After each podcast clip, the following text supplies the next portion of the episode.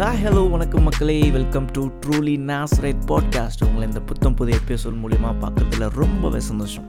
ஒரு நாள் என்னாச்சு தெரியுமா? நான் எங்கள் வீட்டுக்குள்ளேருந்து கடைக்கு போகும்போது எங்கள் தெருவில் நிறைய பசங்க விளையாட்டு இருப்பாங்க. அவங்க எல்லா நாளும் ஈவினிங் ஒன்றா சேர்ந்து கிரிக்கெட் ஹைட் அண்ட் சீக் அப்புறம் நிறைய விளையாட்டை ஒன்றா சேர்ந்து விளையாட்டுருப்பாங்க ஜாலியாக விளையாடி முடிச்சுட்டு ஒன்று பண்ணுவானுங்க. அங்கே இருக்க காம்பவுண்ட் செவரில் ஏறி உட்காந்துட்டு அப்புறம் ஸ்கூலில் நடந்தது அவங்க வீட்டில் நடந்தது அதெல்லாம் ஷேர் பண்ணிகிட்டு இருப்பாங்க நான் சொல்கிற இந்த பசங்கள்லாம் ரொம்ப பெரிய பசங்களாம் இல்லைங்க. ஜஸ்ட் எயிட் ஸ்டாண்டர்டுக்குள்ளே இருப்பானுங்க. அங்கே எல்லாம் கும்பலாக உட்காந்துட்டு ஆயா கதை தாத்தா கதை இதெல்லாம் நல்லா பேசிட்டு இருப்பானுங்க. நம்ம அந்த பக்கம் கிராஸ் பண்ணி போனாலே போதும். எப்போவும் ஏதாவது கதை ஓடிட்டுருக்கோம் அதில் சில பேர் உண்மையாகவே கதை விட்டுட்டு இருப்பான். நான் இதை பண்ணேன் நான் அதை பண்ணேன்னு. சில டைம் பார்த்தீங்கன்னா சில பேர் அந்த சட்டமன்ற கூட்டத்துக்கே வந்திருக்க மாட்டான். அவன் நல்ல புள்ளியாக வீட்டில் உட்காந்துட்ருப்பான் அவனையும் பிடிச்சிட்டு எப்படி வீட்டிலேருந்து வெளியே கூட்டு வரலான்னு பிளான் போட்டுருப்பானுங்க இந்த அதிபதிங்க. இதெல்லாம் பார்க்கும்போது நானும் சின்ன வயசில் அம்மா கிட்ட அடி வாங்கிட்டு கிரிக்கெட் விளையாட வெளியே போனதெல்லாம் ஞாபகம் வந்துச்சுங்க.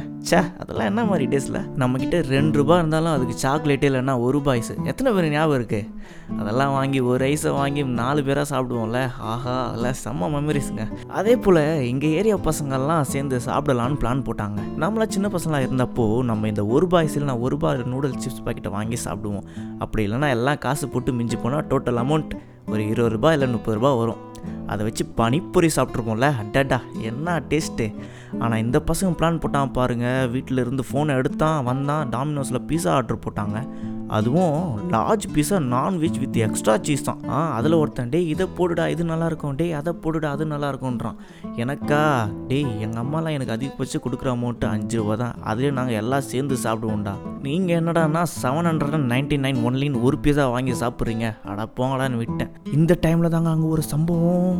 எப்போவுமே நம்ம குரூப்பில் நாலு பேர் நான்வெஜ்ஜாக இருந்தால் ஒருத்தர் மட்டும் கண்டிப்பாக வெஜ்ஜாக இருப்பாங்க. அன்னைக்குன்னு பார்த்து வெள்ளிக்கிழமை ஒன்லி வெஜ்ஜுன்னு ஒருத்தர் இருப்பால அதே போல் அந்த குரூப்பில் ஒருத்தர் இருந்தான். இதில் என்ன ஆச்சுன்னு பார்த்தீங்கன்னா இந்த பீஸா ஆர்டர் பண்ணும்போது அந்த பையன் அங்கே இல்லை. ஆனால் அந்த குரூப்பில் இருக்க ஒருத்தன் டே இன்னைக்கு வெள்ளிக்கிழமைடா சித்தார்த் நான்வெஜ் சாப்பிட மாட்டான்டா அப்படின்னு சொன்னானா. உடனே எல்லாம் ஆமாடா இப்போ என்னடா பண்ணுறது அப்படின்னு சொல்லிட்டு ரொம்ப ஃபீல் பண்ணானுங்க. ஆனால் அங்கே இருந்த மற்ற பசங்க எல்லாமே நான்வெஜ் சாப்பிட்றவங்க தான். அவங்க பண்ண விஷயம் எனக்கு ரொம்ப பிடிச்சதுங்க. அந்த ஒரு பையனுக்காக அந்த குரூப்பில் இருக்க எல்லாரும் அன்னைக்கு வெஜ் சாப்பிட ஒத்துக்கிட்டாங்க. வெஜ் பீஸ் ஆர்டர் பண்ணி ஜாலியாக சாப்பிட்டாங்க. இதில் என்னடா இருக்குன்னு கேட்குறீங்களா ஆமாங்க. அந்த சின்ன வயசுலேயே பார்த்தீங்களா அவங்க தான் கொடுக்குற ஃப்ரெண்டுக்காக தங்களுக்கு பிடிச்ச ஒரு விஷயத்த விட்டு கொடுக்குறாங்க. நாமளும் நிறைய டைம்லாம் நம்ம ஃப்ரெண்ட்ஸுக்காக எவ்வளோ விஷயத்த விட்டு கொடுத்துருப்போம்ல?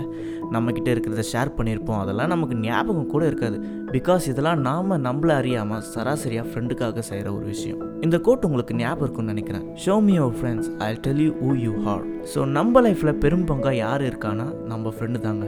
ஸோ நாமளும் அவங்க லைஃப்பில் ஒரு பெரிய பாட்டாக இருக்கணும். பிகாஸ் மோஸ்ட் ஆஃப் டைம் நம்ம அவங்க கூட தான் ஸ்பெண்ட் பண்ணியிருப்போம். நம்மளோட சந்தோஷமும் சரி நம்மளோட கஷ்டமும் சரி இதெல்லாம் நம்ம ஃப்ரெண்ட் கிட்ட தான் ஷேர் பண்ணியிருப்போம். ஒரு நாள் எங்கள் அம்மா அப்பா கிட்ட சொல்லாதது கூட என் ஃப்ரெண்ட்ஸ் கிட்ட என்ன அறியாமல் நான் சொல்லிகிட்டு இருக்கேன்.